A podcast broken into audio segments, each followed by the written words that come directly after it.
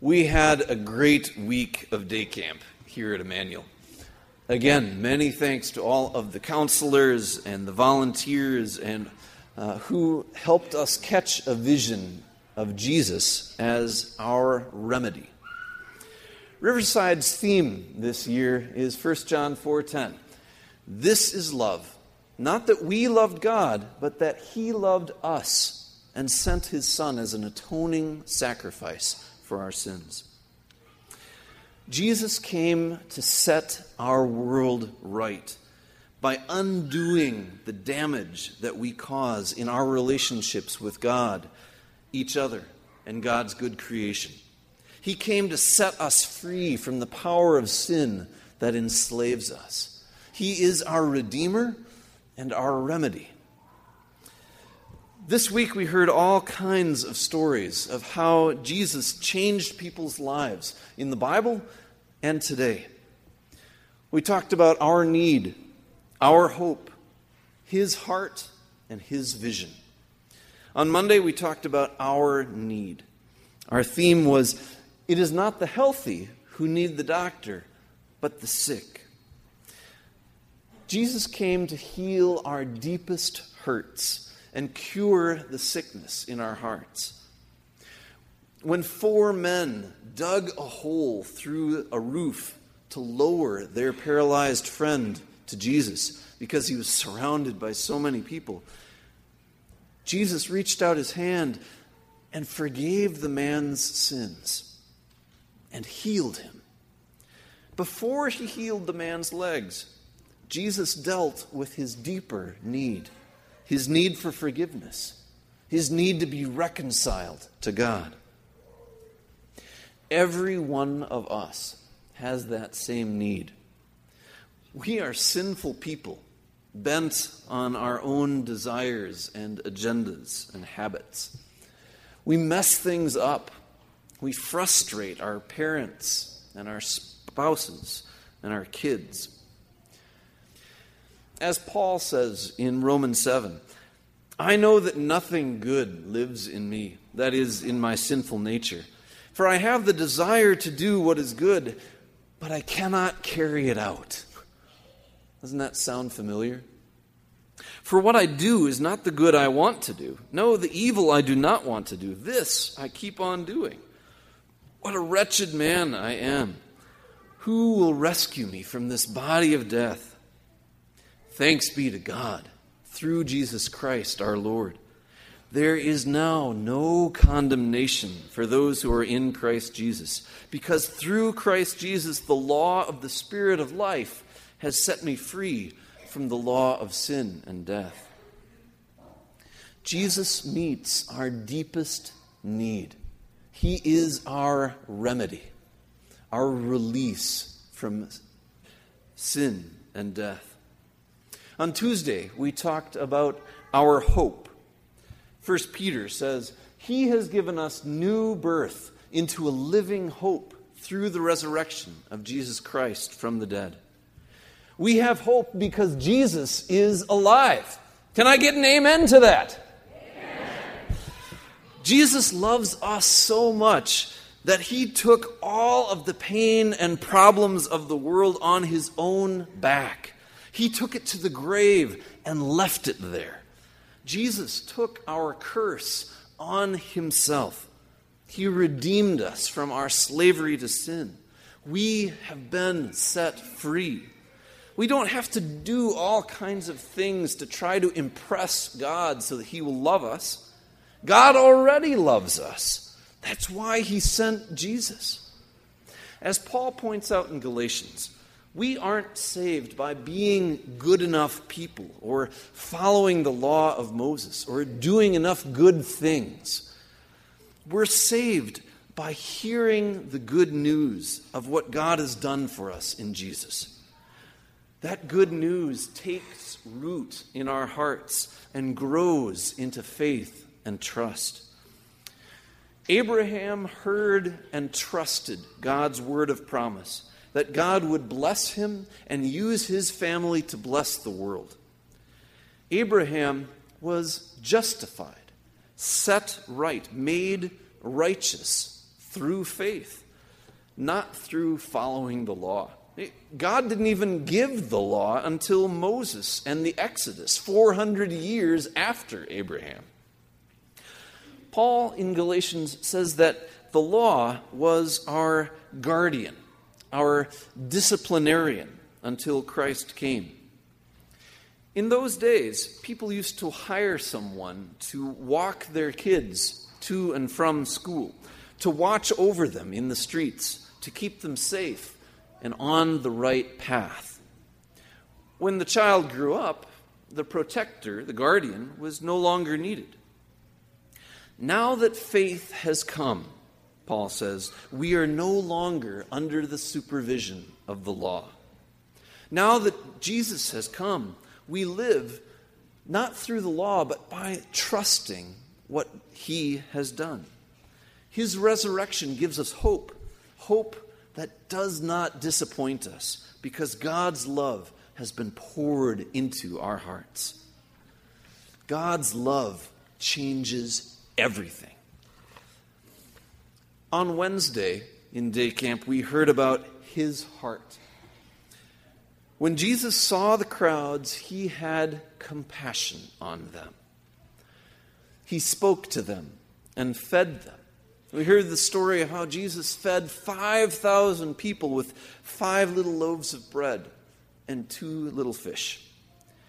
He spoke to the crowds and he fed them. He cared for their needs. Jesus is the remedy for the hurt, the hungry, and the brokenhearted. He wants us to show his love to the world and the people around us. In our community, one of the ways that we show love is through our ministry with loaves and fishes, an appropriately named community food pantry where people can come and get food when they are in need, when they just don't have enough to get by. But not all hunger is physical. Some people are desperately hungry emotionally. They haven't grown up with an experience of a father's love. They're going through a difficult time in their relationships with their spouse or with someone else. They need someone to come alongside them, to give them a word of encouragement, to pray for them. Some people are emotionally hungry, some people are spiritually hungry. They're searching for meaning. They wonder whether life has any meaning at all. They're looking for a source of hope and life. And Jesus is the source of life and hope. Really, if you think about it, everything is spiritual. It's not that we can carve up our lives into, you know, our spiritual life, which we have on Sunday morning for this particular hour, and then go on with the rest of our lives. No, like we heard about uh, the people in Africa that you, know, you got a chance to visit, they recognize that everything is spiritual, that God shapes their entire lives. And then they get to live in joy as a response to all that God has given. Who do you know who is hungry, who needs emotional support, needs a helping hand, needs a word from God or from you to set them on the right path. On Thursday at day camp, we heard about his vision, Christ's vision. Now, you are the body of Christ, and each one of you is a part of it. In baptism, we are joined to the death and resurrection of Christ. We're made part of the Jesus movement in this world. You have a role to play in this revolution. God's kingdom is breaking into this world, and you get to be a part of it. Jesus sends us to show his love to the world. This week, the kids got to hear the story of the Good Samaritan who stopped to help someone as others had passed right by.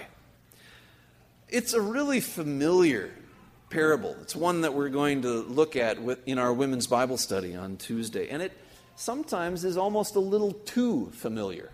My parents have a, a trailer uh, that they you know, take different places, and they're members of the Good Sam Club. Have you seen that uh, you know, bumper sticker on, on a trailer or a, a motorhome? You know, and, and we talk about, oh, you know, so and so is such a good Samaritan. They, they do, they're, they're always doing a good turn, they're helping their neighbor, they're just a real nice person. The really amazing thing about that story is that Jesus was telling this story to Jewish people like him. And the Jewish people hated the Samaritans. Those were those hicks up north, those people who had married foreigners, you know, and they worshiped God in a different place. Uh, you know, they, they were from the wrong side of the tracks, they'd married the wrong people, they were from the wrong religion. They hated them, wouldn't have anything to do with them. And so Jesus told this story about a man, a Jewish man, who had fallen into the hands of robbers and left for dead on the side of the road. And the best people came by. You know, a priest walked right on by on the other side of the road. A Levite, a leader in the temple courts, he walked right on by on the other side of the road. Didn't want to dirty himself. You know, that, that guy might be dead for all he knew. And then they would have been expecting to hear about good old honest Joe, Jewish guy, stopped in and helped that man in the ditch. But instead, it was a Samaritan, those hated foreigners up north. The Samaritan stopped, picked the guy up, put him on his own donkey, brought him into town, bandaged his wounds, took care of him at, the, at an inn, and then said to the innkeeper, Take care of him. When I come back, I'll pay all of his medical bills. The Samaritan was the one who showed love. Radical love. Love even for an enemy. Jesus says that God loves us even when we were his enemies, even when we were on the outs with God. God came to redeem us through the person of Jesus. God wants us to bless the world, to make a difference. Like Abraham, we have been blessed to be a blessing. We are each part of the body of Christ, which is changing the world. This week, may you catch a vision of Jesus, our Redeemer and remedy. May you get caught up in His radical love so that you join Him and us in the revolution of healing and restoring God's beautiful creation, starting with the people around you. Amen.